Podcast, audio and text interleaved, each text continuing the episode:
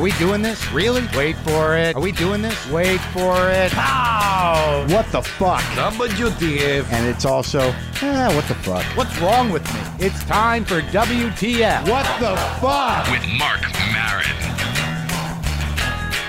All right, let's do this. How are you, what the fuckers? What the fuck buddies? What the fucking ears? What the fucksicles? What the fuckaholics? I am Mark Marin. This is WTF. Uh, welcome to the show. Thank you for joining. I know I've got a lot of uh, new listeners. A couple of things I want to say up front. First of all, almost 400 episodes. Very exciting guests next week. Uh, one I've been trying to get forever, and I'm a big fan of, and the other had a profound. They had a profound impact on Uh, my childhood, and I think a lot of the childhoods of people who listen to the show, of anybody who lives in the United States. Next Thursday, my guests were very important to me and to America and to comedy and to pot and to weed. Yeah. I, I mean, I, I guess that's a big enough hint, but I was just thrilled to have them both, uh, both with me uh, eh, here in the garage. Just an amazing, it was amazing.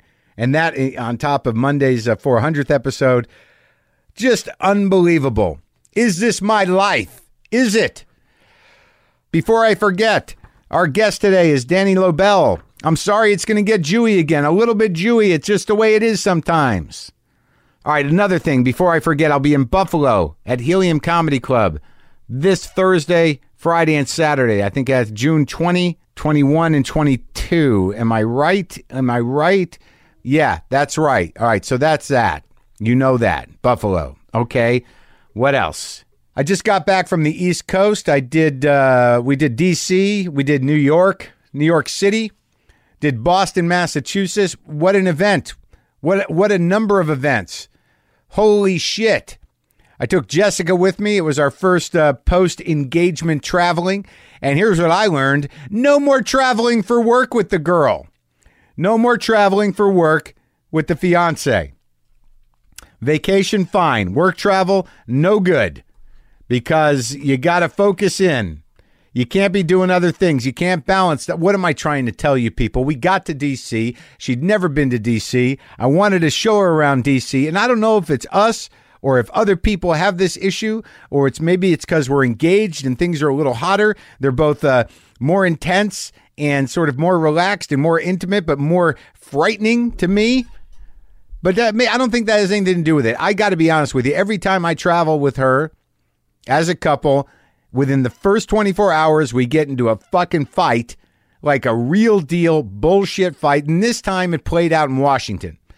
So we went from uh, initial engagement, we went through, we went from tensions to actual uh, conflict and then to resolution right there in this in our nation's capital.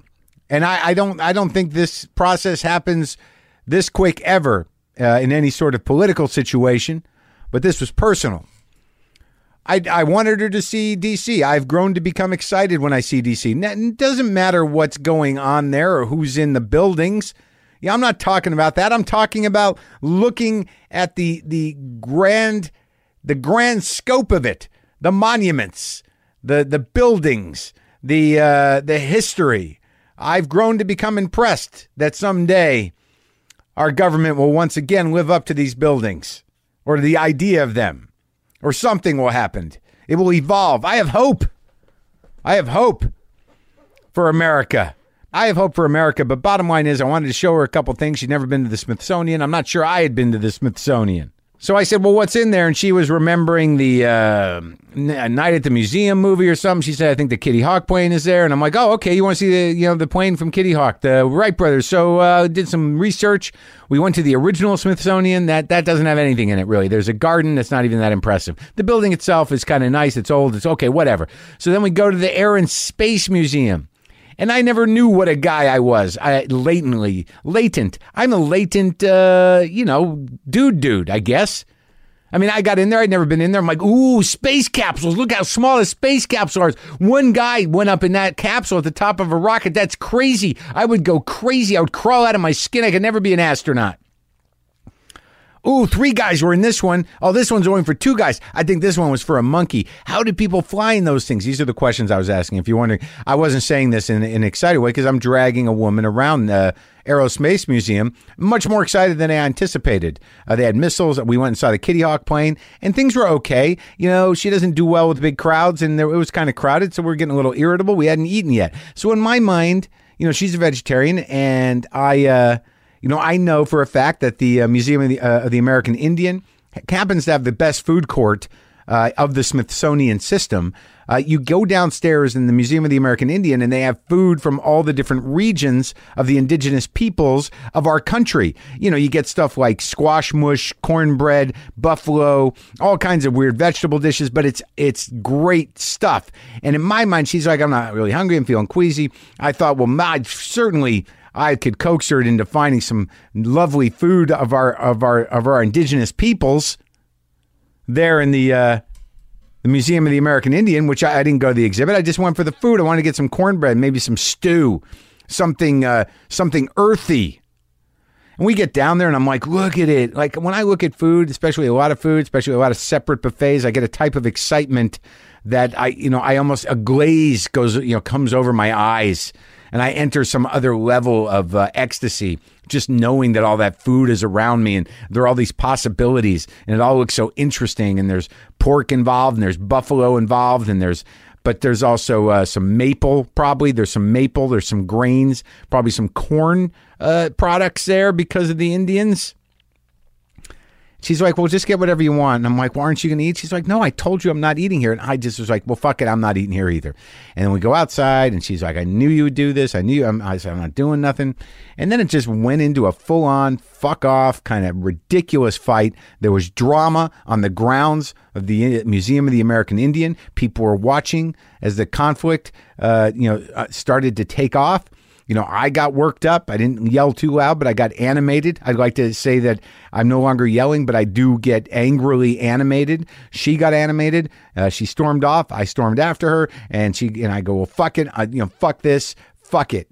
That's it. I'm done with this. And she walked her way. I walked mine, and we began to walk around the Grand Mall of the Capitol. And she's walking one way towards the Capitol. I'm walking away, but I'm also watching her from afar. And I'm like, what's going to happen? This is bullshit. I love her. She's over there. We're in Washington. We should be enjoying our day. Did I fuck it up? Did she fuck it up? What difference does it make? It's a fucking mess now. It's our first day on vacation, and everything is falling apart. The marriage was now tentative. The engagement was tentative. Everything became very drama filled. And then she texted me from the other side of the mall and I said, Well, what are we doing? What's going on? I said, I don't know. This is stupid. And then, you know, so we were negotiating. We were negotiating a peace treaty. And she goes, Where are you? And we went back and forth. I said, I'm, I'm coming around to the Capitol. She said, Me too. And uh, then we enacted the peace treaty right there in front of the Capitol. I'd like to say on the Capitol steps, we hugged, we kissed, we made up. We decided we'd never do that again. So if that is not a, a good American story, I don't know what is. And then we went and saw dinosaurs. So we went from outer space. Like during that fight, all I wanted to be was in one of those capsules on the top of a rocket. Just I just wanted to be in a space capsule, one of the ones that only seated one person, orbiting the Earth, saying "fuck it, fuck it all, this is bullshit." Just flying through space, just me to nobody, flying through space. I'm done with this shit. I'm done with it. Just orbiting the Earth until splashdown. But then we went and looked at dinosaur bones. I don't know when the last time we looked at dinosaur bones, but we were holding hands, looking at dinosaur bones, marveling at the fact that they were 50 to 60 million years old. And there's a sort of hopelessness involved in looking at dinosaur bones. You're like, how are we already at the end of our rope as a species? and these things, and there are certain things that have been plugging along for fucking millions and millions of years. How are we struggling as a species? when there are these bugs. I guess I should ask Rogan. He's up on this stuff. Uh, maybe I should get more involved with the science of things. Well, that was DC. Then we went to New York City, and uh, you know, I did some. Uh, the DC reading was great at six to nine. Thank you for coming out. Thank you for bringing me presents. Thank you for those records. Whoever brought me those, they're very, they're great. Uh, it was great to see everybody. I saw my grandma's neighbor. I said, "Well, you know what I'm saying." It was great. Then we go to New York the next day. Took the train up took the train. The romance of the train is diminished by the fact that you were only driving through the shittiest parts of town. If you romanticize train travel, just know that you will be looking out at industrial garbage, rotted out vehicles, and the shitty side of the tracks for your entire journey up into Newark, up them through uh, Union, Trenton, whatever, Philly, all the worst parts of all those great American towns and cities you will see on your journey on the train. The event at Barnes and Noble went great. There's a few, must have been three, four hundred people there. Thank you for coming out. The next day at Bryant Park, we got rained out, and Julie Klausner interviewed me in the New York Public Library, right there in the building with the lions in front. Had a great time. The only thing I came away from New York uh, with was like, I'm glad I don't fucking live here anymore, and they should not allow cars on the island. Then we went up to Harvard Square the next day. It was lovely. Did the event at the Brattle Theater where I once saw Spalding Gray do swimming to Cambodia and uh, had a great event there. Thank you for the cookies. Thank you for the comic books. Thank you all for coming out. And we stayed an extra day in Harvard Square. And I really wanted to, to sort of bask in the sterility of the Ivy League groove you know Harvard Square. You know, I, I worked there when I was younger, and there was always there's always a few street performers and a little grit, but it seems very controlled grit. It is right there next to Harvard. Nothing big or bad is going to happen. And I still have this Ivy League envy in me. I still think that if I had just I'm just watching people in their blue blazers, old guys dressed like professors, sitting there probably thinking big thoughts. You know, getting ready to go teach their class at the world's most uh, the world's most elite college. Like, you know, I think like why why didn't I do that? And uh, I said that out loud, and Jessica goes, uh, Jess says, uh, you know, you wouldn't be making much money, and um, it'd be okay, I guess. I mean, but you have friends that do that. Do you really want to do that? I'm like, I guess you're right, but I maybe there's still time. Perhaps if I stay at it and I keep it my own groove, that this groove will be teachable. And someday, instead of rising up through the ranks of show business, I will be put out to pasture at one of the great colleges of our of our great country, and I will have a class where I will talk about things. Maybe.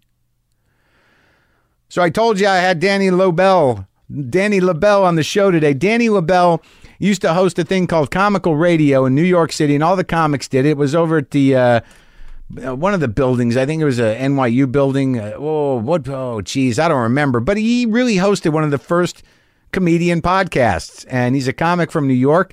Kid's been out and about doing his thing, but he also grew up in an Orthodox Jewish home, so you know I'm not going to be able to not ask about that. He also's got some good stories about some comedians that we all know, and uh, I think you'll enjoy it. He's a sweet guy. His album is out. Did I mention that? Danny LaBelle's album is out. I got it right here in my hand. Danny LaBelle, some kind of comedian, is available now from Stand Up Records, the guys who put out my first three records. All right, so let's talk to Danny LaBelle.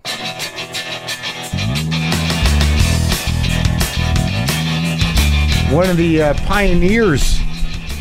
I don't even know if we'd call it podcasting, but comical radio was a big deal. I would say it was the very first comedy podcast ever. Yeah, no, I, I it was great fun. I, and that's where I met Pat Cooper.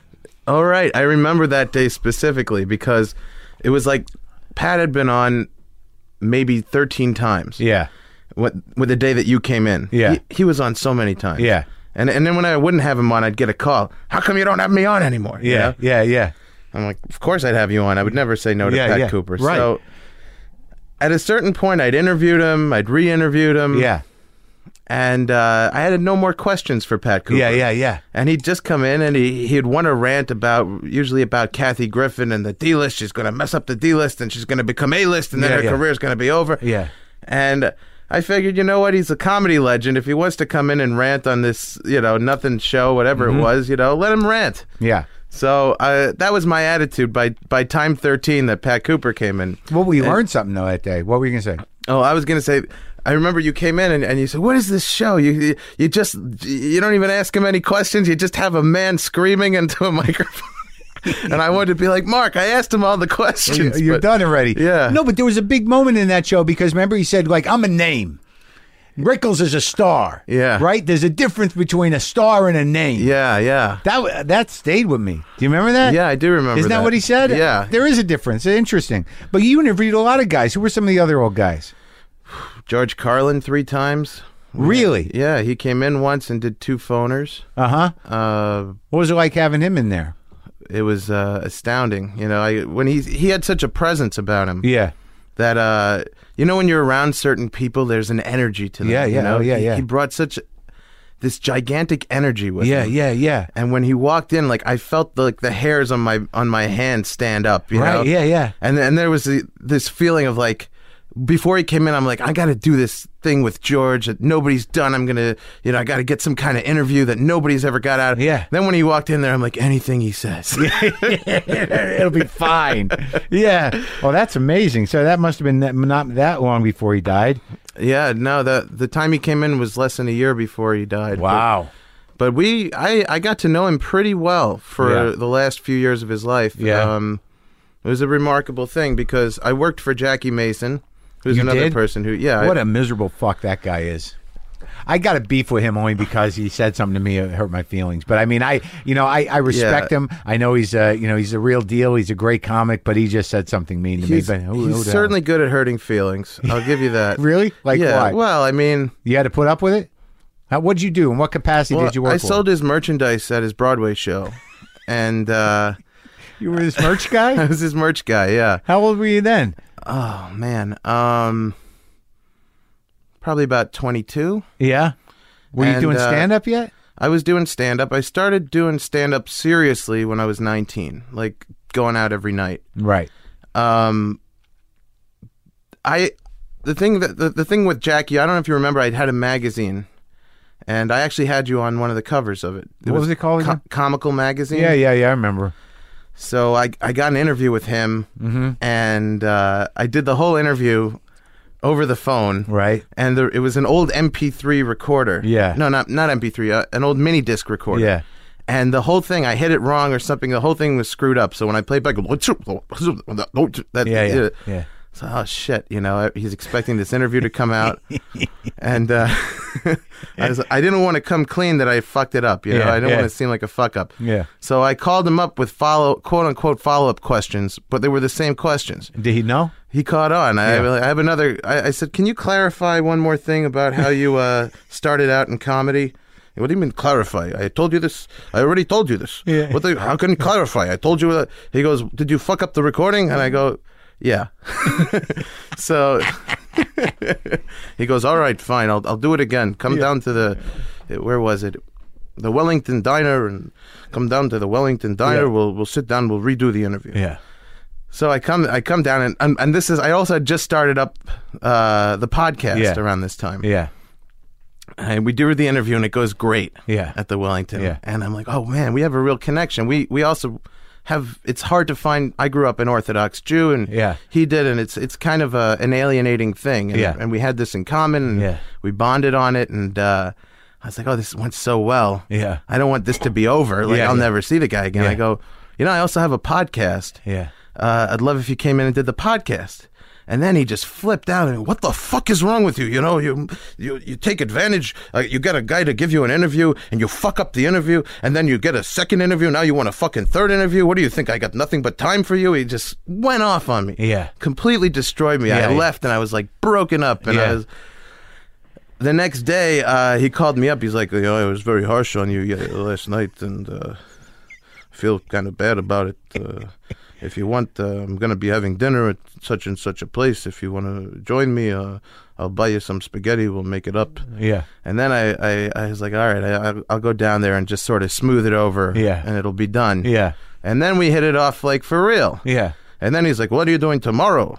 I'm going to be at the Audubon Pen at five o'clock. They get rid of all the the stale uh, donuts and they give them to you for nothing. You know, all right, okay. So So that's really an so- old Jew that wants free donuts. Yeah. So, so we start hanging out for about two years, about almost every day. I mean, Really? Yeah. I, and uh, and then he offered, he says, you you know, you got this magazine, but you got no money. You're a real schmuck. You know. You he says uh, you- you're scraping along. You you can't even buy a coffee. You know. He goes. Uh, he- so he says, come and sell merch for me on at at my Broadway show. So he gave me that job. Yeah. And one day that I was off, there was also another old guy that would sell. Like you know, some days were my days, some Yeah. days were his days Yeah. some like named Morty or something, a friend of his. Yeah. It was like Morty's day. Yeah, You know? yeah. And he calls me up. Uh, I'm walking I remember exactly where I was. I was Yeah. walking around Times Square, Yeah. and I get this call. He goes, "Hello, hello." He always starts, "Hello, hello." Yeah. He says, "Let me ask you a question. You like Georgie Carlin?" And I, it took me a second to probably go, "You mean George Carlin?" Yeah, I love George Carlin. You know, Yeah. I got so excited. He goes, "Who the fuck asked you if you love George Carlin? It's nauseating. You don't get so excited about starstruck. I just ask if you like George Carlin." Yeah. I go, "Yeah, I like George Carlin." He goes. All right, so George is coming to the show tonight. I thought it might be a good opportunity for you, a young comedian. You'd maybe like to meet him. So I know it's not your night, but if you want to come down, I'll introduce you. So I came down, and afterwards he called me into the back room at the Broadway show, and I just hang out with Jackie and George. It was how I met George Carlin, and it was like the coolest thing. And Jackie was super nice to me, and and he's like, "This guy is a brilliant young guy. He's wonderful. You're gonna love him." So George Carlin said, "Cool, yeah, let's exchange information," and. uh and I asked George to do an interview for that magazine, and Yeah. he's, he's like, you know, George is very serious. He goes, "Here's my address. Send me a letter." and uh, so I, I, I, he says, and I'll, get, you know, so I send him a letter, A real letter. a real, yeah, Not an email. Mm, handwritten, Yeah, yeah, yeah. handwritten letter. And uh, one day I have a voicemail, and I check my phone. And, Hello, Danny. It's George Carlin. I got your letter. Very nice. he goes, uh, my, now my schedule's looking very busy. Call me back in nine weeks. so I go on my calendar. I put a mark nine weeks to the day. You yeah, know, yeah. Call him back nine weeks. Yeah. Okay, things are moving around. I don't know when I'm going to have time for that interview. Call me back in three months. okay. Again, I put it in the three months later, you know. Yeah. Call him back in three months. And it was like he was waiting. He was like, all right, very good. He's like, let's do the interview on Monday. I'm like, all right, wow, cool. So uh, we did that interview. And then again, he goes, now, he was so generous. He goes, uh, he goes, I know people get nervous, you know, and uh, you might have forgotten some things you want to ask me. Yeah. He said, if anything comes up when you're editing this thing and you want to have any more questions, you know, this is my number. Don't give it out to anyone. Yeah. Uh, you can uh, you can reach me. I go, okay.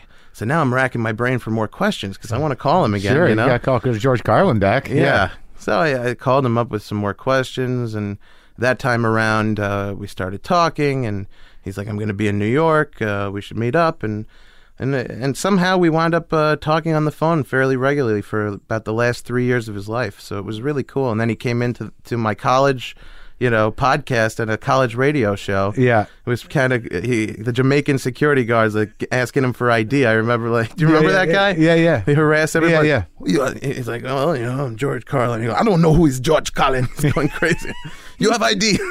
I come down. I'm like, he, he's cool. He's cool, man. Uh, Yeah. All right. All right. Oh my God. So like, all right. So you have a relationship that goes on for a long time. You're a young guy. You got Mm-hmm. a relationship with Jackie uh, Mason, who I apologize for being rude to, but he was rude to me, and you know I certainly think he's a great comic.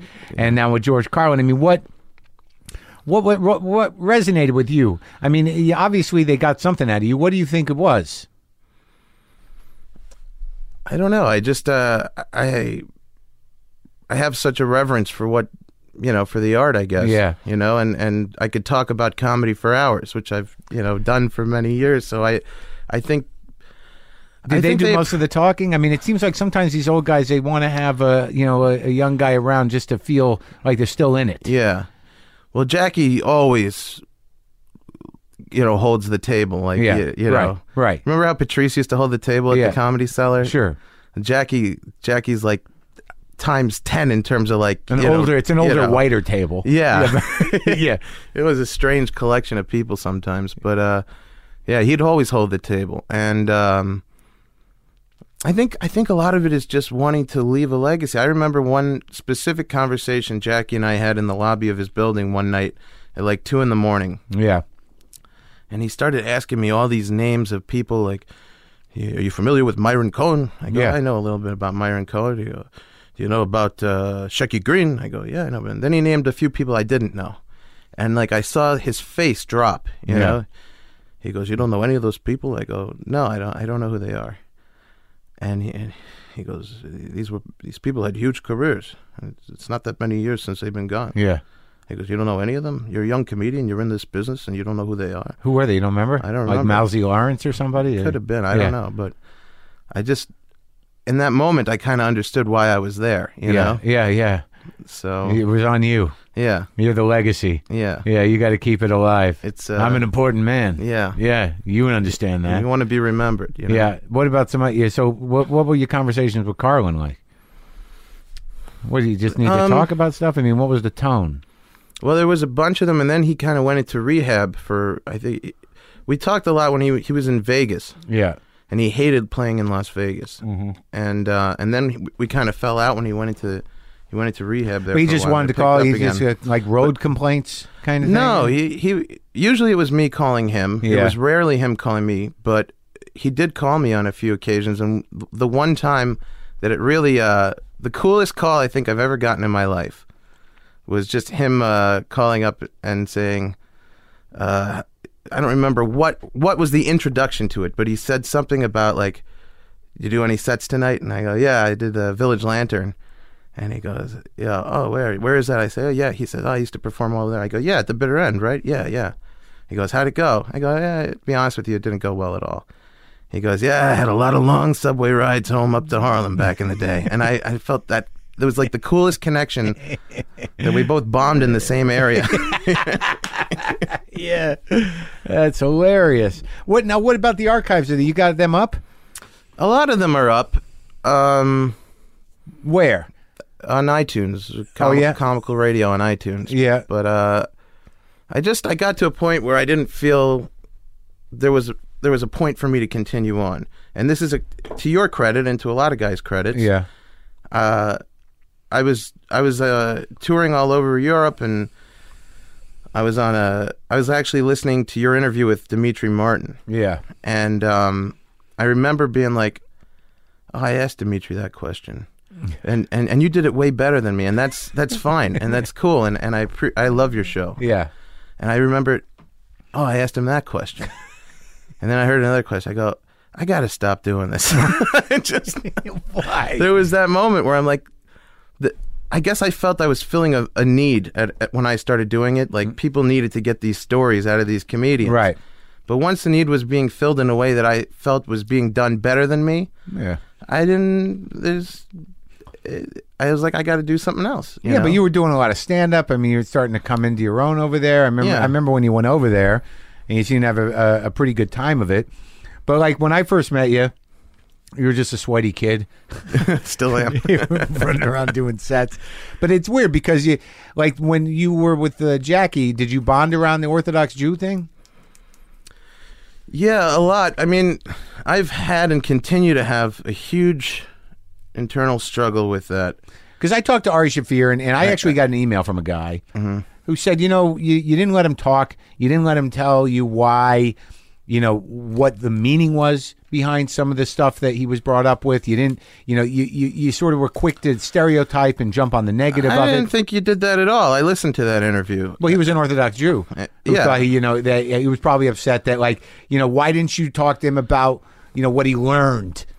You know, Yeah. Well, I, I listened to your interview with Ari, and I, I thought you were actually playing the other side pretty well. Ari is very angry, and I've been there. I've Yeah. kind of, I think I've, I've passed that point. With it. angry at the upbringing. Angry at the upbringing because I have such an interesting situation with it. First of all, I was raised initially conservative. Yeah. Then my family decided to move and become Orthodox because that's the community they moved to.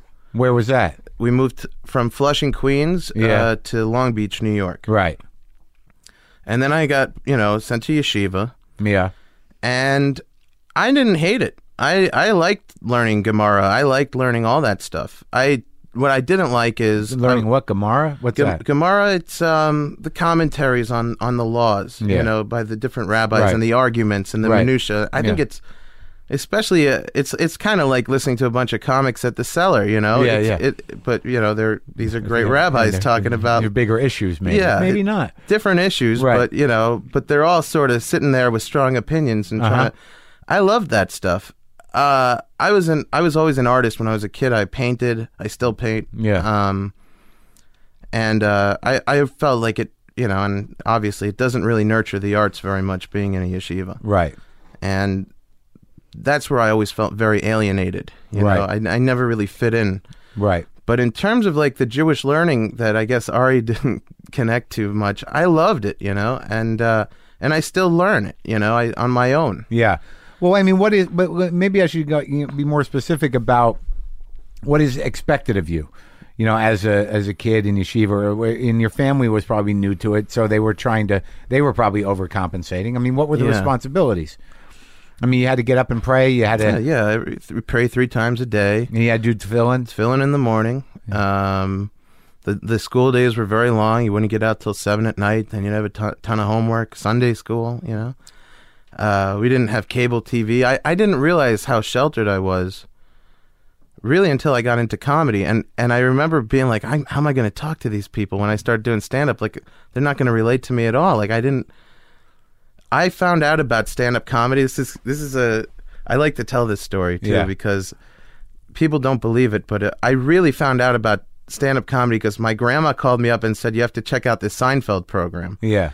And I saw Jerry Seinfeld. I was like, "Oh, that's so cool!" But I didn't know there was a whole world of it. I just thought this guy started something new. Yeah. I, I s- so when I went up, I you know I started doing some funny You stories. didn't and know an he was uh, open- a, a comedian. You didn't know. no, that- I knew he was a comedian. I didn't think there were that many in the world. I thought, that, and and uh, and and my whole world was the Jewish world. Yeah. And I got uh, they the only where they intersected was there was a funniest Jewish comedian contest in the Jewish Week Yeah. at Stand Up New York. Down in New York, right? And I'm like, oh, funniest Jewish comedian. I'm going to get to meet Seinfeld. I Yeah. really thought that. I thought How it would many be- more could there be? Yeah, Yeah. I thought it'd be me and him, and and I'd heard of Jackie Mason, and that was it. I thought, okay, I found my people. yeah. How, how old were you? Oh, I was 15. So that's, so that's old Yeah. for that kind of you know to be that in the dark about it. Yeah. So I- what'd you do? so I, I signed up for this thing. Yeah. I went there. Yeah. I couldn't believe the people were there. Uh, You know, some guy from a synagogue with index cards and, you know, uh, some. I'm, I'm, I'm looking around for dentist. Seinfeld. Where is he? You Yeah. know, I really thought I'd be going up. You know, he'd say, oh, cool, we got another one, you know? Yeah. Did you ever meet him ultimately? Seinfeld? Yeah. I never met him, but I, I sat behind him at Lucian's funeral. So that's the closest. I've Lucian, the gotten. guy who owned the comic strip. Yeah. So, but but in terms of uh, you know when you started doing it, when you started to realize that comedy was reality, I mean, how'd that affect your uh, your connection to Judaism? What is your struggle that you mention here? Well, I moved away from. I got very mad at Judaism at a certain point. I got kicked out of yeshiva. For Um, what? Well, for being a class clown and for being uh, not an academic. Right. And I got put in yeshiva high school. It was its first year of the high school. Yeah. And they had like this crazy standard that everybody here is going to graduate and go to Harvard and Yale. And I didn't fit that mold. Right. And uh, I didn't do anything that would really warrant me being kicked out, but they kicked me out. And I, I like I said, I loved the learning, you Yeah. know? Yeah. And I didn't want to lose it. Yeah. And I was devastated. I remember sitting with the rabbi and I was like broken up and I said, "Don't don't take this away from me." Yeah. And uh, and he said, "Look, I'm sorry that you know, there are people, it's not my decision." In Yeah. other words, there's people with money that want a reputation and they want you out of here, you know? Really. And uh, I got so mad. I got so mad at re- at the religion. I got so mad at Judaism. Um, I went to public high school.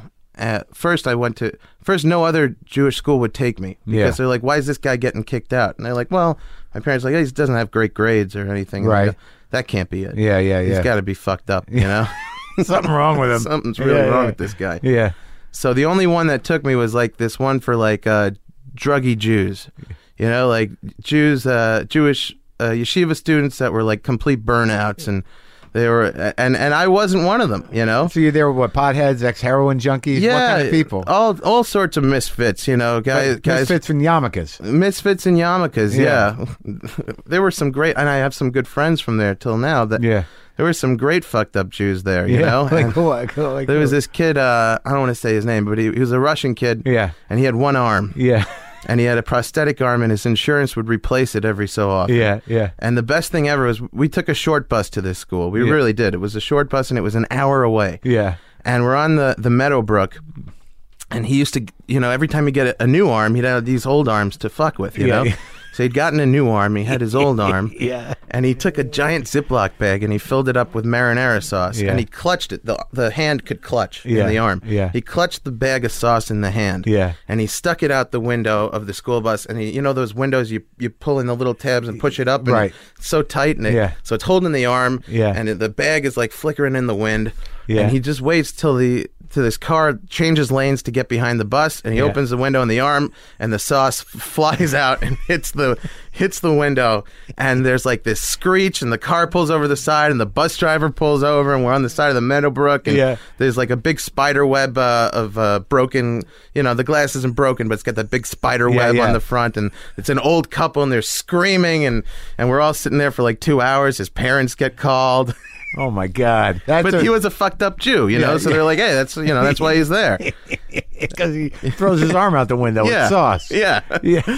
So, So- was that where did you at least feel a little more at home with those guys? uh, a little bit, but I didn't like it there at all. It was a half a hallway that we shared. The rest of the school was a nursery school, and we were just pretty much treated like retards. I, I hated it. So I was like, I got to get out of here. So my parents were like, Well, no other Jewish schools want Oh, boy. you, so they Yeah. sent me to a public school. Right. and I thrived in in the public school. and It had the great art department and e- Sure. and everything. And I and I was like, that's it. No more religion for me ever again. I'm out of here. And never dated Jewish women and made sure to s- sort of avoid it however possible. Well, I mean, but do you like? I mean, when you say you struggle with it now, I mean, what, did you believe in God? Well, yeah, and I still do, and uh, and that's not a popular opinion uh, in the comedy world because I think it it implies that you don't know a certain truth, you know. Yeah. Everybody else is like, come on, man, this guy believes in God. Yeah, Yeah, yeah. believe in Santa Claus Yeah. too. And I've I've had, and it's not like I just believe in God. I've I mean I've spent way too long, you know, reading and just thinking and pacing and I tried to get rid of this belief of God however I could because it would have been so much more convenient, you know. Um but ultimately I believe in God. I I can't help that that's what I believe. yeah, You know, I the one revelation I had was that when I was born, I was born into the idea of God as a truth yeah. and I'm and I shifted to God as a belief Right. because basically you have a choice. You're given the evidence. There is no right answer. Yeah. There is no yes, God exists or no, God doesn't exist. This is the evidence we got for God. You know, you got guys like Spinoza and, you know, you- Richard Dawkins and whoever else. And, you know, I've read all their stuff and they make good arguments here and there. And you figure out Spinoza was a God guy, wasn't he? he was, he was, uh, he believed in God as sort of like nature, Yeah. you know? Right. and uh, and and I read you know religious things Yeah. about God and and I love reading things from atheists. and- Yeah. and it basically it boils down to this is the evidence for God, this is the evidence against God. Pick a side. Yeah. which one appeals to you? Right. And the God side appeals to me. Yeah. That's where I'm at. So it's a, and you find it uh, comforting. it's comforting. Uh, it sort of makes sense to me. I feel like too much make too much in the world can't be a coincidence. Too many different things that I've observed seem to have some kind of intelligent design where I feel like there's something. There's something controlling it all. Sure. And uh, and then people go, hey man, you just need to comfort yourself with God, you know? You, you just can't face your mortality. And I go, oh, what's wrong with that? what's wrong with that? You know, yeah, you're yeah, going to yeah. die and I'm going to die. So Yeah. who cares if I'm more comfortable than you? Yeah. We're gonna do it alone, no matter what. Yeah. But I mean, but when So- you like w- when you go, like I know you struggle with stuff. I mean, do you, do you find like uh, some solace in the? I mean, do you pray? So I I do uh sort of the, the, this is where it all got crazy. So I start dating non-Jewish women exclusively. I'm Yeah. like I'm staying away from anything Jewish. Right. You know, I'm I have a proud sense of Jewish identity. Yeah. I could, you know, I Yeah. could, I, I could be a Herzl type, you know. Yeah. Yeah. Sure. You're gonna start a country. Right. Yeah. Yeah. All right. And uh and so I start dating my current girlfriend and she moves in with me 3 years ago. In New And- York. Yeah, in New Where you York. living? And now I live here, but, No, I'm- but where you where you living now? we were- where am I living now? where were you living there? Queens. Oh, in Brooklyn? Bushwick. Oh, you're in Yeah. Bu- so you're out there. yeah. Yeah. and she says she starts telling me crazy shit like uh, I think I'm a reincarnated Holocaust survivor. So I said, all right, well, it makes sense now that she's with me, you know. Is she Jewish? no, okay. so I s- so I said, all right, well. and then she starts. I really want to convert to Judaism. It's something I really want to do. If I've always wanted to do it. All right. Well, uh, just make sure it's the least religious kind. You Yeah, know? yeah, yeah. Right. so you're even fighting her on that. yeah. So, So like, I, I, I'm dating you because it's a rebellion. I- I- so yeah, I yeah. Said, you got to be. You have to understand. I The don't- fact that you're with me is because you're not Jewish. You're gonna fuck this up. You know you can't. yeah. So we start meeting with rabbis, and there's a lot of phony fucks out there. You know, and and What do you mean? Well, there's scammy conversion rabbis. You know, Really? They're- yeah, they'll be like, yeah, give me a thousand bucks, you'll be a Jew. What? I don't got to do anything. Sure, you eat the sandwich and you're in. the one rabbi says, uh, he goes, You ever had farmer's cheese? I go, Yeah. You ever eat tongue, though? I go, Yeah. He goes, You're more Jewish than most people. Congratulations, you're halfway there. so I said, Get this guy out of here. You know, we're not going with him. Yeah. And she, you know, didn't like him either. So who does she connect with? An Orthodox rabbi. Right. She gets this great bond with an Orthodox rabbi, and I'm like, That's it. It's over. Get out. Move out of the place Yeah. over time, I, I started to, you know, she's like, have an open mind, come at it differently this time. You've had bad experiences, you have a lot of baggage. I said, but I don't want it. It's not how I want to live my life. Yeah. And she goes, well, at least meet with him, you know, because it's important to me. And I meet with him and I reluctantly connect with him, you know. And this I- is about her conversion. it's not about, my- yeah. but, but I have to be supportive throughout it. Right, I have, right. they can't have a, someone converting with an anti-Jew Jew, you know? you can't have the the, the self hating Jew can't be part of the. right. It's gonna it's gonna ruin her experience. yeah. Yeah. So I've sort of had to, you know, do certain things that I'd moved away from to Right. help her conversion. Like what? uh, Go to temple. like Shabbat. oh yeah. So, you know, especially touring on the weekends, very hard to do Shabbat. Sure. So I won't travel on Shabbat now. Oh really? I won't travel, and if It's hard I, to it's hard to travel with the bread and the candles. yeah, well, right, no, I you're mean I not won't there- travel on on Shabbat. No I'll- working, right. Yeah, I'll walk to the venue Right. from the hotel. Right. So then there's this question of like, what am I doing? You Yeah. know, am I living this lie? Am I going through motions just her? Mm. For her, and I'm I'm not myself anymore. And if somebody questions me, why are you doing this? I Yeah. sound like an idiot. You Yeah. know. Yeah. So then I it's like I have to find meaning in Shabbat for myself. So I start reading about Shabbat. Why do people like it? Yeah. I start having Jews over, you know, for meals, and I start you know interrogating them at the table, like they're Yeah, getting well- mad because why'd you have me here?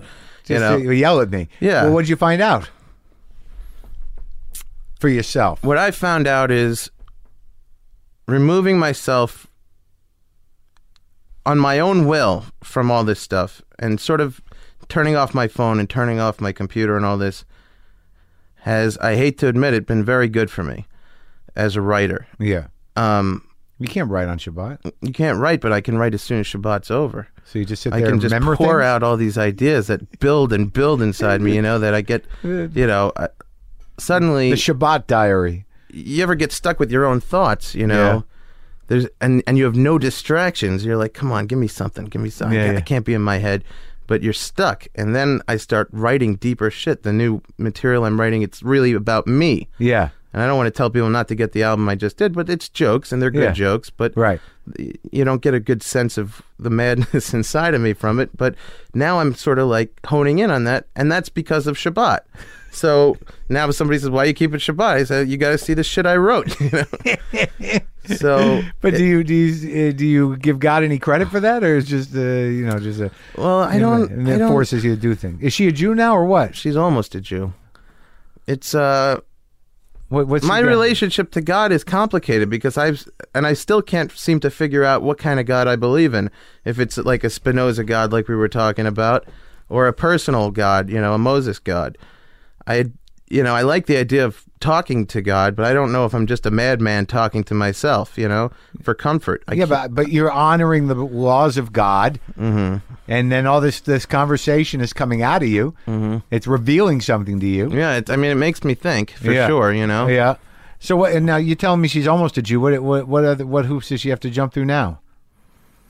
Well, uh, she has to complete her learning to become a Jew. Uh-huh. So I'm excited about that because once she's a Jew, I could sort of figure out where I want to be and maybe she'll relax a Yeah. little bit. So maybe she'll become Yeah. a laxed Jew. She become a Jew, go through all the things just to say like, yeah, I don't want to be that Jewy. Yeah, and for me, it's like I have to I have to do certain things throughout the conversion. I don't know what I'll keep up afterwards. You know, Yeah, like what else? um, well, uh, I keep kosher with meat specifically. Really? Yeah, but I but I but that's easy for me. That's nothing because I mean, You what- just don't eat a lot of it. at heart, I'm a vegetarian with bad willpower. Yeah. that's that's really where I'm at. Yeah. I don't like. I'm a I'm a big animal guy. Yeah. if if I had a stronger willpower, I would be a, a vegetarian for sure. Right. And I've tried it, you Right. know, and I've lasted like three months here and four months there, so e- easy enough for me. And and and kosher makes sense for me in terms of ethics because the way that an animal is killed for it to be kosher, it Yeah. has to b- die instantly and painlessly. Right. So if I'm gonna kill an animal to eat it, Yeah. I'd rather that it doesn't suffer Right. and I'm I'm big into all the vegan propaganda, and I'm Yeah. and you know you know how they kill uh, cows and they put a you know I forget what it's called, but these they they drive a metal Mm-hmm. shank through their heads and they convulse and you know they suffer terribly, you know. And I had a moment, which is uh Just made me feel bad. yeah I'm Yeah. sorry No, it's That's all a- right. It's probably good. this is this is the craziest thing about it. If there's something that's definitely crazy, you know, I think everybody has one of these things that Yeah. you know Ralphie May, who's uh, Yeah, I know Ralph. a wonderful guy. I, Yeah. I work for him. I produce his podcast, and I open for him. He's had me open for him for six years. Yeah. So he's like a he- he's very against all this stuff that I do, and, and he's a good friend, and we talk about it all the time. And he, he he's a big atheist, and he almost died not long ago. Yeah. and he and he had one of these moments uh, where he says he felt like his soul was leaving his body, he felt it being pulled out of the middle, but he doesn't like to talk about it because it would make him sound crazy. So we all Yeah. have that thing that makes you sound yeah. crazy, Right. Whether you believe in God or not. So I was sitting in Whole Foods eating chicken Yeah. and I had this moment with the chicken where I kind of felt like this piece of this chicken, this piece of chicken of the chicken I ate, this chicken suffered. It was like I felt some kind of a weird pain internally from this chicken. Yeah. I could have it could have been also cuz I was raising chickens in my backyard at that time Where was this? in Brooklyn. You're raising chickens? I was raising chickens, yeah, Well, for what? for pets, for eggs, you know. For eggs? Yeah, In Brooklyn? in Brooklyn, yeah. What, behind a brownstone? Yeah. Well, you know, was it a brownstone? I Well, wouldn't what do you- Mm, call it a what- brownstone, but Is it an apartment building? yeah, an apartment So you building. had a chicken coop behind your apartment building? Yeah, me and my Ecuadorian gangster neighbors raised some chickens together. Just uh, as an experiment, or you eat the eggs? Did you butcher the chickens? We we, we didn't actually get any eggs out of it because we did it all wrong. We got postmenopausal chicken and a rooster that would have fertilized them anyway. We had a plan that we were going to sell fresh eggs to hipsters, but it didn't go right. this was your big idea for a business?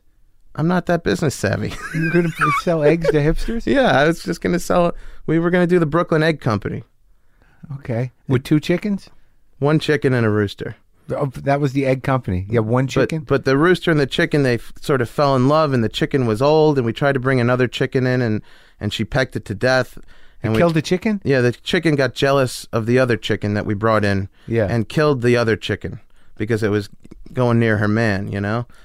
She didn't like it. So, So she you had killed chicken, the dra- other you had- chicken. you had chicken drama. I had chicken And drama. no eggs. So then we said, you know, we both became very attached to the chicken and the rooster. We said, fuck the egg company. It was a stupid idea anyway. Yeah. And we had a pet chicken and a pet rooster. Oh my God! So, but the the idea that you were going to start a company with one egg chicken. Yeah, it wasn't. Well, we were going to start with one and then buy more and more and more. Did you read any books on it? Did you get an idea of how you? This was an impulsive move. Did, where do you buy chickens? In live Brooklyn? poultry shop. There's a in live. Chinatown. No, Or uh, in- in kosher. Bushwick. We- All right, so you went to the Jew Yeah. live poultry. Uh, no, th- we went first to an Arabic one, and they wouldn't sell us live chickens. And then we went to a Spanish one. That, you know, it's funny. I, I actually wound up doing a whole story about this, and it and it got on This American Life. I did it on a podcast, and then they had me redo it. Ira Glass called Yeah. me up and said, "Tell this chicken story." Yeah. and now everybody knows me as this this chicken story. Oh, guy. so this is not new news. it's not new news, but Yeah. but uh, but I got this deep connection with chickens. Yeah. And now, like you know, I still feel guilty eating chicken because I I kind of fell in love with these chickens. You Yeah. know? And there was this moment I'm sitting in Whole Foods. I'm eating this chicken. I felt like this horrible inner sorrow for this chicken I was eating. I was like, that's it. I can't eat chicken anymore unless it's kosher. Right. That's it. Because at least I know that way it died quickly and painlessly. Right. Because I can't give up chicken completely. I don't have the willpower. Right. So this is the struggle. This is another struggle. So part of I your think struggle. whether I was religious or not, I wouldn't eat chicken unless it was a kosher chicken. Okay. So that right. part's easy for me. Right. All right. So the other stuff. It's a long way to answer that question. No, but I mean the other stuff. I mean, what what what else has to be done? I mean, you got the Sabbath going, and she's got her learning to do, and Yeah. and then and then what happens? She's going to be a Jew. She's going to be a Jew. You're going to marry her. That's the plan. Yeah. You know, if it doesn't fall through between now and then, I want to marry her. Okay. Uh, and uh, How are your parents are Jewish? This uh, this still holding on or what? yeah, they're still holding on. What's your father do? He's a photographer. Yeah. Yeah, he- For who? a freelance photojournalist. Yeah. Yeah. You grew up with that? I grew up with that. When I was a kid, he was uh, always he was always gone. He did the Gulf War. Yeah. I remember like watching the war on TV in, in Queens on the in Flushing with my mom, and we seeing like bombs go off on TV, and she's like, "That's where your dad is." Great. yeah, Wait, do you take any famous shots? yeah. I mean, there's a shot of uh, the Israeli peace process with Rabin and Arafat and Clinton. Yeah. That where they're shaking hands, and my dad uh, took. There's several shots of that, Yeah. but one of the ones that got used a lot was his. That's good. Yeah, And what's your mom do? she's an occupational therapist. What does that mean? I don't know. No idea. She works with kids. and Yeah. helps them. do things? Yeah, Troubled kids? yeah. All She right. works with kids. Okay. And you got you got a sister, right? No, I have three younger brothers. Yeah. How'd they Yeah. turn out? Um, they're all right. My brother, one of my brothers is sort of trying to find himself. My other brother sells chemicals. He's in India right now testing chemicals. What kind? For medicine? I, I think it's evil shit, but I'm not sure, you know? Yeah. Uh, it's, uh, it's all this international, uh, it's like, you know, Turkey and India are doing a big chemical trade. And, Yeah. You know, they have to make sure that the stuff is pure. Right. I imagine him sort of like in a Breaking Bad situation. With some Indian people yelling at him yeah. and some uh, Turkish people yelling at him. Yeah. And what's the other one do? Um, and the other one is in college. Yeah, all right. Yeah, So how long you lived out here? eight months now. I, I- last I checked in with you, you weren't too happy. Yeah, I'm I'm sort of acclimating. I'm trying to figure it out. It's Yeah. it's tough because I got some momentum going in New York, and then I I left Why did you do And- that? mostly on the influence of of a woman of my my girlfriend didn't she just complained and complained about New York and and I had kept saying I'm gonna go to LA eventually and she said well why you keep saying eventually let's just go so I said all right fine This was after the European tour. I mean, that seemed to be a big breakthrough for you. yeah I mean, you were doing comedy a lot and you starting to work at some of the clubs in New York, but it wasn't going that easy, right? Yeah, I mean, I was starting to get some paid weekends at a few different joints, and it was good. You know, Yeah. I come here, it's like I'm starting from scratch again. But, But you're running a podcast network? I was running an early podcast network, but I, I dissolved that. a- Well, how, a what, while how ago. do you produce Ralphie's? I just produced Ralphie's podcast. Oh, that's which it? is- that's it. Um, you know, I've been opening for him for a long time, and he's he, he knew I it's a skill that I have, and him and his wife Lana wanted to do a podcast, and I said, all right, let's do something kind of different, and he said, all right, make it happen. Yeah. So that's what I do. So what? How would the European thing change you? Because like I remember, you know, you know, you're a guy been around since you were a kid. We all know you. We all do the the radio show, and you know you were struggling a bit. You know, trying to figure out what the hell your voice was. Right. And uh, you know, I, um, you know, this record, this is pretty new. Some kind of comedian. Oh, you did it with stand up records, Yeah. but you're already saying that this material you've moved beyond it. This was I recorded this two years ago. That's in Dan Swissel Scotland. for you. Yeah. Yeah, Swissel will take his time. He's a good man though. I He's a like good- him. I like he's him a another lot. Jewish man. Yeah. a big Jewish man. I love Dan. Yeah, no, he did my first two record or second two records, and then reissued my first one. He's Yeah. a good guy. So I got it. The good thing about that is I'm almost ready to do another one now, and So this you can one's follow it coming up out quick. Yeah, So you taped that in Scotland? I did that in Scotland. My mom is from Glasgow, and uh, that hit you. I, yeah, I'm. I'm a. There's a very small Scottish Jewish community that's been in Scotland for a while, and I come from that. That kind Really? Of Jew. Like Yeah. how long? What's the history of that? I know that we go back about at least five. I think about five generations in Glasgow. How'd they end up there? Did you ever ask your mother that? Um, nobody really. My grandfather's, my grandmother came from Austria. Yeah. You know, when the Nazis came, she she left Yeah. and and went to uh, England and eventually Scotland. Okay. My grandfather is like an original Scottish Jew. Right. His father uh, was big in terms of building up Glasgow and had clothing shops all over, and his father had been there. Was it an Inquisition thing? I mean, go back to the 1500s or no? Yeah, I mean, I know for sure my grandmother's side was originally from Spain, and they were kicked out during the Inquisition and Right. went to Italy, and then, uh, So you're Sephardic. yeah, Yeah. a part in Turkey, and then some went Right. to Vienna. Right. And I still have like m- a lot of cousins in Turkey. I go out there and see my family. You go to Turkey? yeah. First cousins? yeah. Uh, well, second cousins. Really? Yeah. What's Turkey like? Oh, it's pretty cool. Yeah. Yeah, I love it. Istanbul is really. I mean, it's not a great time to go to Turkey now, but i- as a Jew, it's not very Jew friendly right now. There's a lot of anti-Semitism, kind of. Uh huh. Anyway, that's what I hear through the Jewish. you Yeah. know, But your family's still there. yeah, they're still there, and uh, Are so they I got a- Orthodox? no, Uh huh. but uh, I got you know more family in Turkey and Scotland than I do in America. So I uh, I've spent a especially in Glasgow. I've spent a lot of my childhood there. You know, so Really? yeah, I was on the Glasgow boys swim team. I was a camp counselor one summer in Glasgow. I Is this because your grandmother lived there? yeah, my grandparents and my cousins and my uncles. They're and- all there. Yeah, everybody's there. That's fascinating to me. And yeah. they speak with a Scottish accent? Yeah, they do. That's bizarre. Yeah, there's uh there's about five thousand in total Scottish Jews. That's so little. Yeah, So they can all sort of trace their genealogy probably back to like 300 people. yeah. If you ever meet a Scottish Jew, I'm probably related, but I definitely know them. I wonder if they all came at the same time, like that original community, and it just built out from there. I think it originally came from England and Yeah. people started shifting over there. But Scotland's always been very Jew friendly. There's never been any anti Jewish anything in Scotland. So Yeah, it's a pretty place. So you taped a record in Glasgow, and that that's it. I mean, they're good. You know, I noticed that too when I went there.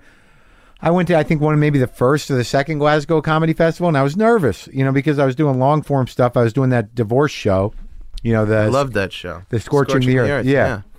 and you know I could barely get it over in, in America because it was so you know uh, you know heartbreaking and, and difficult. But when I did it in, in Glasgow, because it's all one story, and they fucking locked in, man. Yeah. I mean they were like right there. Yeah, and I they- was like, this is amazing. This is uh like they they they like stories. It's such a better place in many ways to do comedy. They're they're there for the comedy. They want they want it so bad. It's, Yeah. It doesn't I think there's such a sort of a star, famous star culture.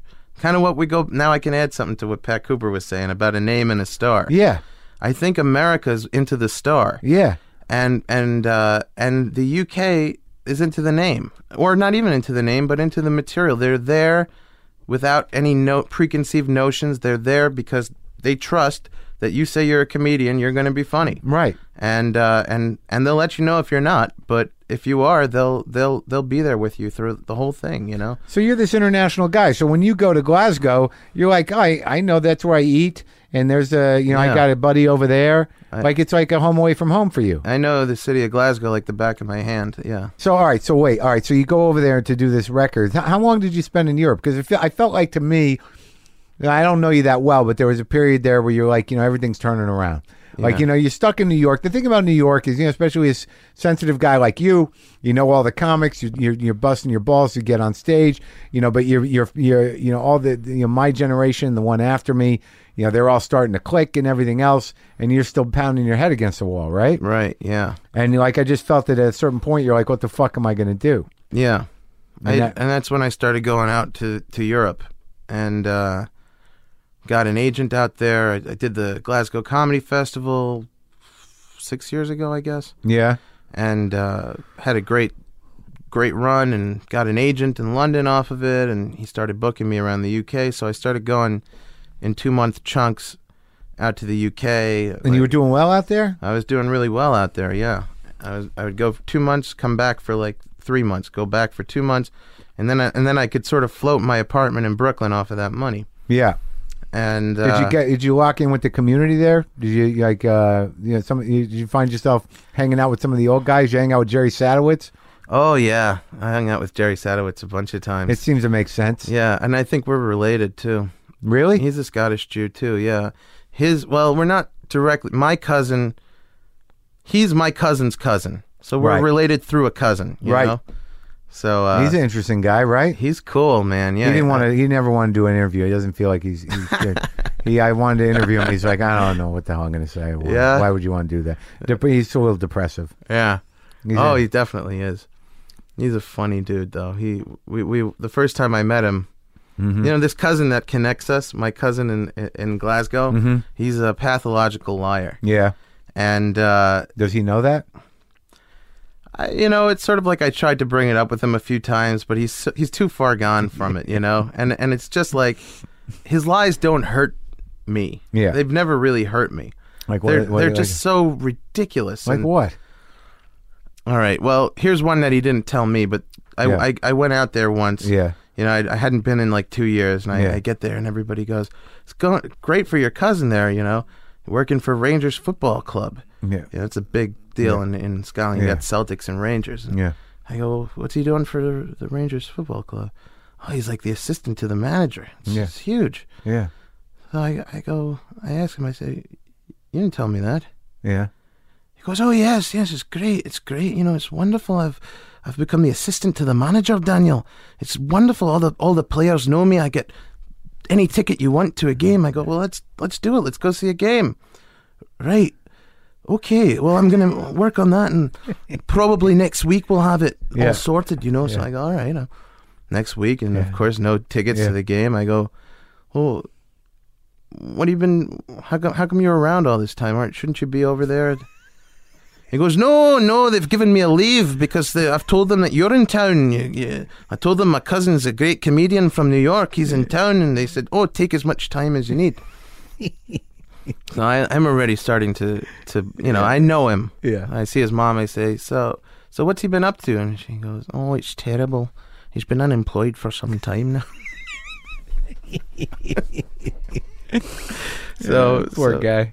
so he tells me one time, he goes, Do you want to have a curry with me and my Uncle Jerry? I go, or, Okay. He goes, My Yeah. Uncle Jerry Sadowitz. Did you know that I'm related to Jerry Sadowitz? Yeah. And I, I go, I, I immediately assume it's a lie. And I go, no, but I'm, you know, I'm always down for a Yeah, curry. yeah. So that's how I, that's how I work it Yeah, with him. You yeah, know, yeah. If part of it appeals to me, I'm there. you know? Yeah. Yeah. So I said, "Yeah, I'll go get a curry with you." Yeah. And he makes up these a- astronomical lies. Yeah. Uh, you know, Jerry said, "He goes, Jerry, I've told him all about you. I've told him about your comedy, and he wants to take you and play theaters with you. And it's one, you know, he, he's he's a. He, I showed him some of your clips on YouTube, and I, okay, all right, well, let's get a curry. You know, yeah. We get there, and there's Jerry Sadowitz, and they really are related. It was like, ah, you got me.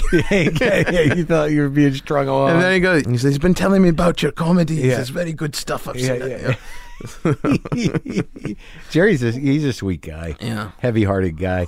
So what what what did you find different though for you? Why do you think you had a tr- hard time in New York getting over?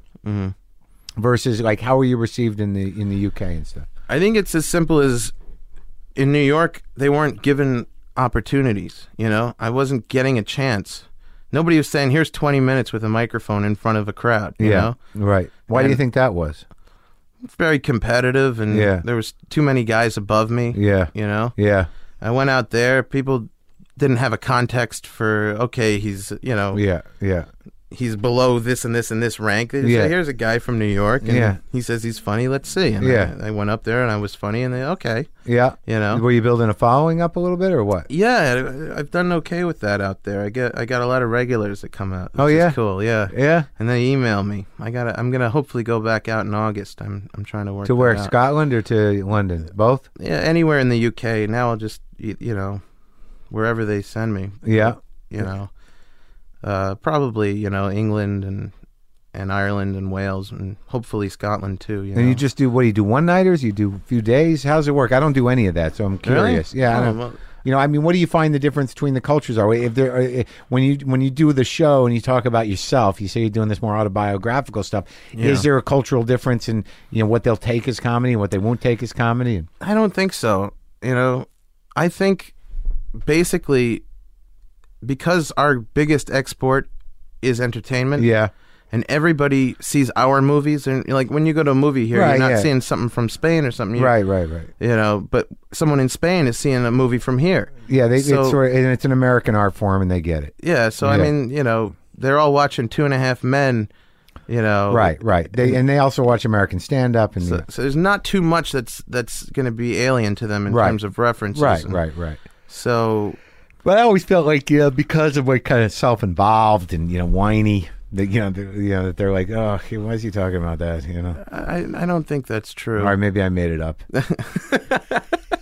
You know, I don't want to disagree with you either, Mark. I'm, No, no, no, But I I, mean, but I I'm- don't think it's true. I think completely likely that I made it up. yeah, I think that might be just something you came up with that you you're going to have to dispel for yourself. Yeah. You know, So did you give up your place in uh, in Brooklyn? unfortunately, I had to. Yeah. and then where you living here? Um, we're off the ten by La Cienega. Yeah. I don't know what, that there's a name to that neighborhood. It's like uh, La Cienega Heights. Yeah, yeah, yeah. And you, wait, and so like uh, when I t- when I think when we connected a few months ago, you were unhappy. Yeah. I, uh, well, it's it's hard to leave that energy of New York, and I've sort of had like a, you know, I'm from. It's hard to explain to people who aren't really from the city, but I'm from New York City, and Yeah. it's kind of like a part of me that Yeah. that it, that's missing when I'm not there. Yeah. and uh, and I have a lot of anger towards New York because I feel like I never got the love there. You know, people always come from out of town and and sort of like jump ahead. You Yeah, know, and yeah, like, oh, yeah. This guy was great in Arkansas, and Yeah. uh, and they're like, okay, well, put him up. I, well, I I started here in New York, like, you know. Yeah. And they're like, well, you're still starting. You're still you got to climb the ranks in New York. It sucks because when you're from New York, you can't come to New York and be Right. You know, It takes a while. and then everybody sees you starting out. It's like they see your embarrassing moments. yeah, you know? yeah, yeah. So what's going on for you here? What's your feelings? It's it's getting better.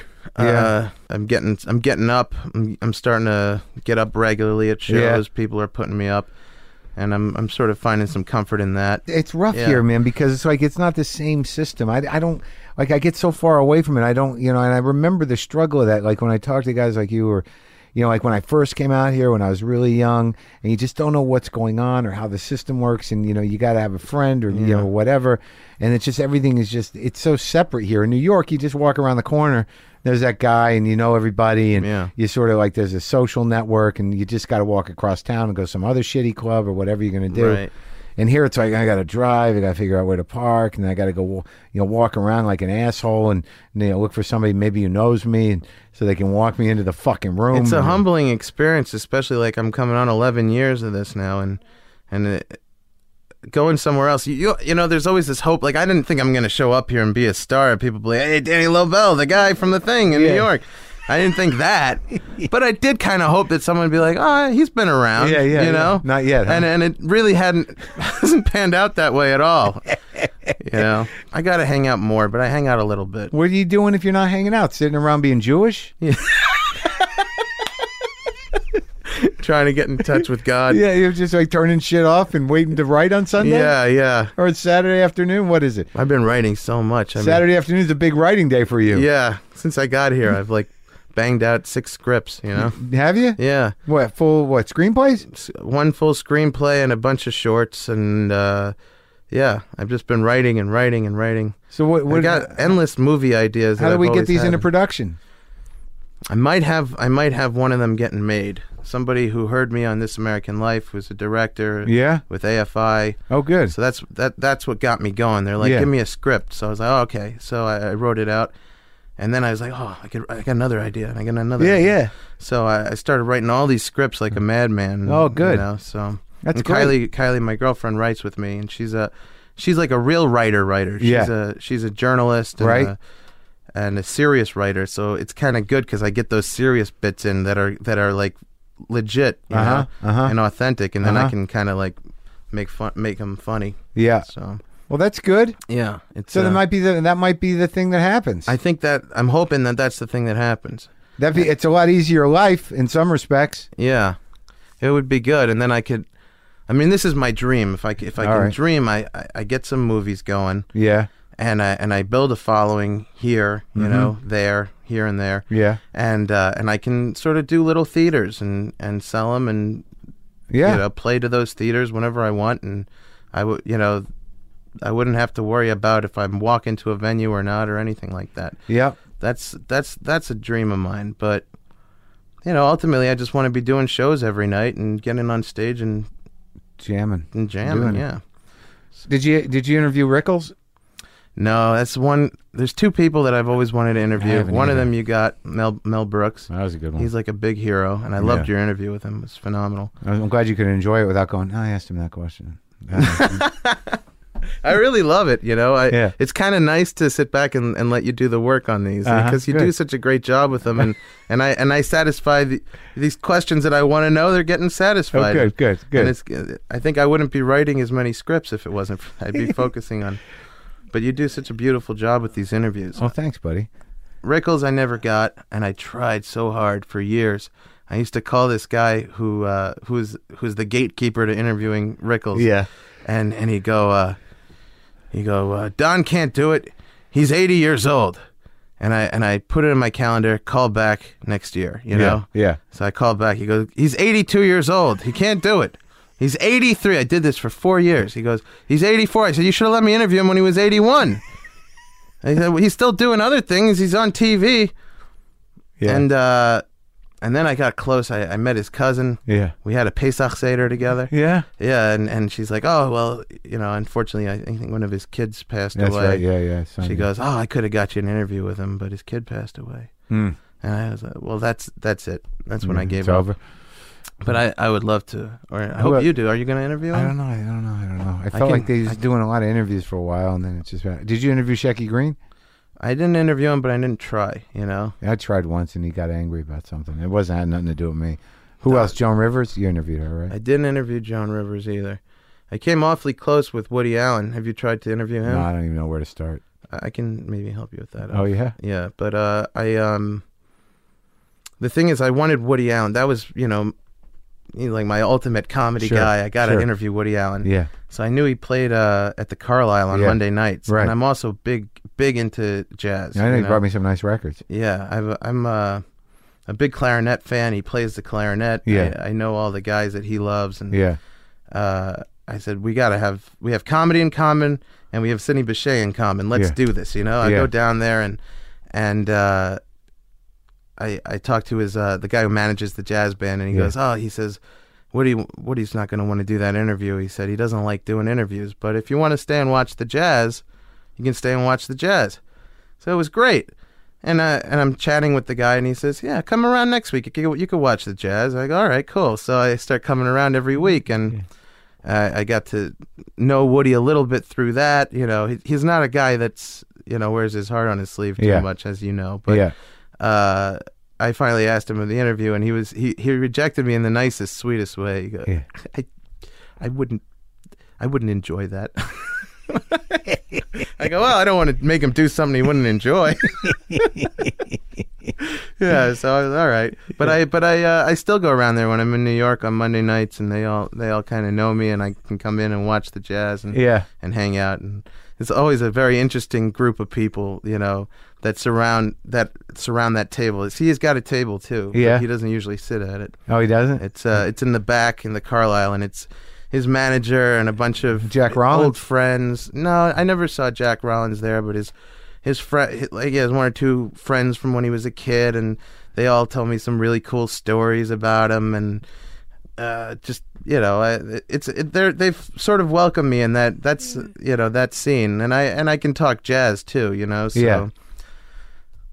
I don't Yeah. know. So th- The that's i- as close as I got with him, but It's interesting the idea of tables. yeah, Yeah. there's there's a table for everything. It's Yeah. just can you get allowed to can you get access to sit at it? you Yeah. know? yeah.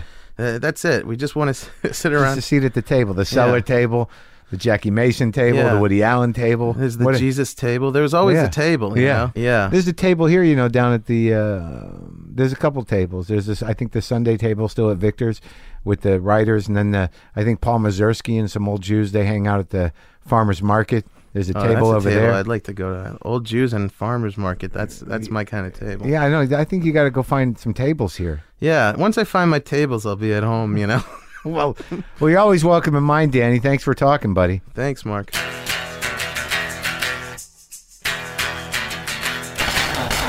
That's it. That's the broadcast. People. Oh, man. People. Yes. I will be in Buffalo at Helium Comedy Club this week, June 20, 21, and 22, doing the stand up. Yes, that's uh, that is happening. Tomorrow, Tuesday, I will be here at the Paley Center in Los Angeles doing a panel, a uh, IFC's Marin panel with uh, the showrunners, Bobcat Goldthwait, the producer Jim Servico. The showrunners are Michael Jamin and Seaver Glarum and me. We're going to run some footage. We're going to answer some questions. We're going to talk. We're going to do a panel thing. So if you're in LA and you want to come to that, that's at 7 p.m. at the Paley Center here, Helium Comedy Club in uh, Buffalo this Thursday, Friday, and Saturday. All right, what else? Go to WTFpod.com for all your WTF pod needs. I'm looking forward to next week, the 400th episode. Amazing guest. I can't even I can't even begin to tell you. yeah, I could. It'll be fun, man. It'll be fun. Do all the things you need to do at WTFpod.com. Get the app if you're new. Boomer lives.